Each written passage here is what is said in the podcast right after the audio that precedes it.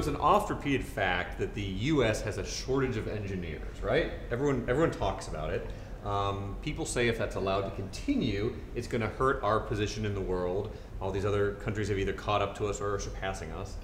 But on the other hand, in 2013, the U.S. lost 35,000 electrical engineering jobs alone, which is equal to 10.4% of the total electrical engineering jobs in the U.S. So the question is, do we have an engineering shortage or not? And, and what's the solution? My answer would be that when you start off by saying that it's a fact, it's not a fact. Okay. I think that you'll have people, uh, and there have been studies done too, that show or that claim that there is no shortage at all. And that what companies want to do is kind of bring over uh, foreign workers, basically, give them the uh, H-1B1 visas, so that because they're cheaper, they don't have to pay them as much, and uh, they're not likely to, to to sue or anything like that because they're, you they know, tailor the job so specifically. They, they, there's a quote I read that said, companies are looking for a five pound butterfly. The fact that they don't find any, it, it doesn't mean that, you know, they don't exist. Yeah, Oh, wait, that's, yeah. that didn't make any sense. that's one end of the. Did I say that wrong?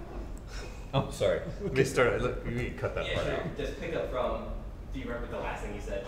And then like that, and then we can go to Paul.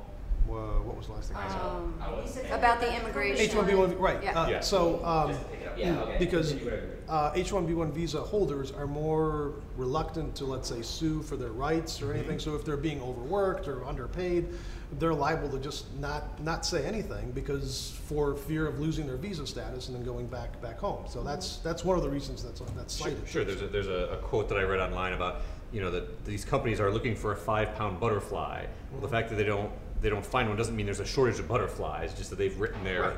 their language of, of the you know what they require so specifically that only that one person's going to Exactly. make it in. Exactly, yeah. Right. Well, there's a lot of countries globally that are actually putting these kind of immigration policies in effect now. Um, there's countries like Germany and the UK that, you know, their engineering shortage is so critical and it is so severe that they are, I think Germany last year lost out on $8 billion because there was 92,000 engineering jobs not filled in Germany. Germany, which is known globally as being, has always been, you know, sort of the center of engineering expertise. So it, I think it's more of a global problem.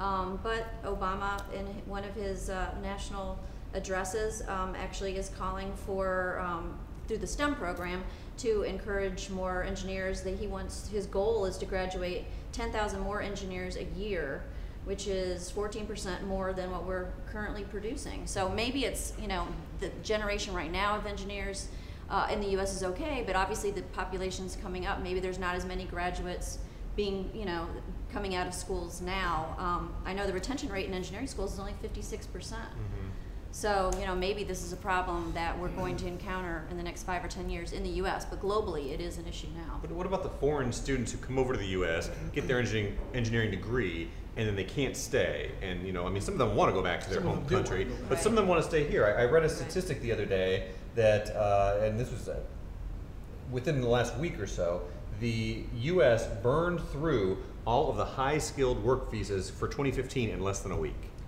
It's crazy. Uh, in 2013, 124,000 people applied for those 85,000 slots in the first five-day period.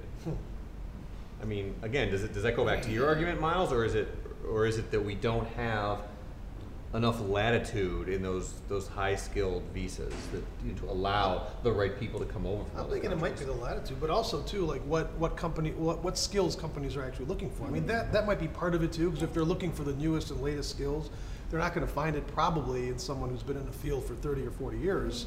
You know, you're gonna find it some twenty-five-year-old fresh out of college who learns, you know, who knows all the, all the, the latest programming languages and It's going back techniques to and- education, but you know, that's also a specific thought perception, that the youngest kids are gonna have the freshest knowledge. That may or may not be right. Some of the older engineers still keep up with what's going on. They do, Plus, some. they've got their experience to mm-hmm. know what will work, what won't work. So I'm not so sure that this idea that the younger is going to be better is a good thing to And those older go by. engineers cost more too. Well, there is that. So- Yeah, but a lot of the other older But you engineers get are what you pay heading. for. Yeah, true. But a lot of the older engineers are heading out the door. They're eyeing, eyeing retirement. Yeah. So a lot of a lot of companies are establishing mentoring programs where you can kind of marry the the, the skill set that these older engineers have developed day to day in the job with these young kids who are coming out with in design design wise the, the software they all come out knowing 3D, which there are older engineers who who still haven't learned 3D yet. So I mean I think there's there's That's a, a more serious problem, I agree with you. It's the experienced worker who's retiring, Right. and now how do you replace that body of knowledge? Yeah, but that goes Yeah. to the shortage. I mean, that will be part of the shortage, is that the, all these experienced engineers are gonna be walking out the door with all this, you know, mm-hmm. experience. Are there enough engineers to mm-hmm. replace those? Probably not. But then that would mean that there might be an elevation in the salary rates, Right. which would be nice. Mary, Mary, how does STEM fit into all this? I mean, there's, there's obviously a huge push lately to getting kids interested in STEM type mm-hmm. careers. I know you've done a lot of writing about that. I think a lot of it has to do with perception. And what I'm finding from a lot of manufacturers that I've been talking to recently, it's not so much engineers that they're concerned about. They're also concerned about finding skilled workers mm-hmm. that can operate Yeah. these high-tech Yeah. machines. Mm-hmm. There, you know, there's a perception that engineering jobs and factory jobs are not glamorous. They're boring. You're either sitting at a desk or in a dirty, dark environment all the time, and it's not like that anymore. So I think a lot of it has to do with these STEM programs, bringing students in, getting them excited about science and engineering and math, but then also letting them see what the day-to-day job would be, mm-hmm. and mm-hmm. also, you know, you know what these factories look like today. You could be an engineer. You're out in these plants. I mean, they're amazing. They're Yep. bright lit, they're clean, they're organized, and they're using these high tech machines that they didn't have 10 or 20 years ago. And I think not that's a lot of grandfather's it. factory, basically. Absolutely. The old, you know, non, you know, hot in the summer, kind of s- dirty, oily kind of place that's, you know. From the it's not- 1920s that from you the see in 19 history books, you exactly, know. Yeah. Exactly. So It's it not goes that- back to the companies basically trying to educate the kids, and STEM is crucial in that. Mm-hmm. I mean, and the more companies that get involved in it are, are absolutely necessary. You know, and, and I think women in, in STEM is, is one of the big things. I've talked to a lot of companies, and that's kind of where they're putting all their focus is, is girls in STEM in the middle school and high school grades. Um, and I don't have any stats on you know you know women engineers per se, but I'm sure that it's still much lower than it has Yeah. been and It's always still a will be. huge separation, is. yeah. Yeah. I can tell you from my classes that I teach, you know, it's ninety-five percent male, and there's maybe two or three women, you know, Yeah. so it's still there. It's still a problem. No, I'm not gonna say it. Say, we can edit it out. Well, I was thinking that with some of the new tools, some of the new directions that we are going into, it kind of speaks to some of the skill sets that women inherently have, mm-hmm. some of the more creative things that are mm-hmm. going on, and that may be a direction that we're moving into as far as the mm-hmm. educational system. Even on the factory floor, we were just at Clippard in uh, Cincinnati area, and you go in, in almost any uh, small to mid-sized, you know, manufacturing facility, and almost all of the the um, the fine work is being done by women. They have so Yeah. much better dexterity, and they, Fine Not, motor not skills. even Yeah. the Fine motor motor skills, but more the creativity, more the way they think, the way they approach a problem and how Mm-hmm. they solve it. Those are some things that might be coming into play Mm-hmm. now as education is working more with Well, students. and I think that's too with STEM. They're trying to Yeah. incorporate, you know, they're trying to start calling it STEAM now, where they're mm-hmm. incorporating art.